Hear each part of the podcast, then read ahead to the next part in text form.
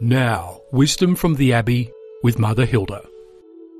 There's recently been an episode of a talent type show where people sing, and I guess if they're good enough, they get to go on and launch themselves into a show business career.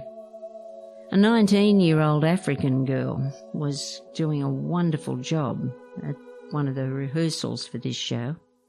And then she was asked how it was that she was able to connect to the song with such passion. You can always tell when a person and their song kind of get together. The young woman replied that she was mindful of the African philosophy of Ubuntu, which translated means, I am because you are. I take that to mean that for this young woman, she was not singing alone. She was singing with everyone there. She knew herself to be in connection with everyone there, and quite probably with all those who were not there as well.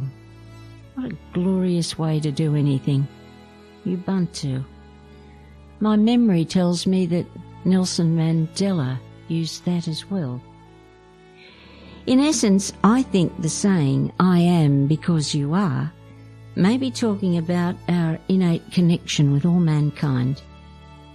There have been studies which have proven that we as a human race were created to be one with each other. War, dissension, separation, they're not part of our God given DNA. Watch little children. Their immediate response to something sad is obvious. I remember watching a race at a school not far from where I was teaching once. It was a school for the intellectually disabled. Ten children were lined up ready for the race. Then off they went. One little boy was clearly ahead and enjoying himself. Then for some reason, he looked around to see where his friend was. The friend had fallen over and was sitting in the middle of the track crying. The little champion ran back, threw his arms around his fallen comrade, and was seen wiping away the tears. Then he helped him up, and the two of them trotted off to the finishing line. Yes, I am because you are.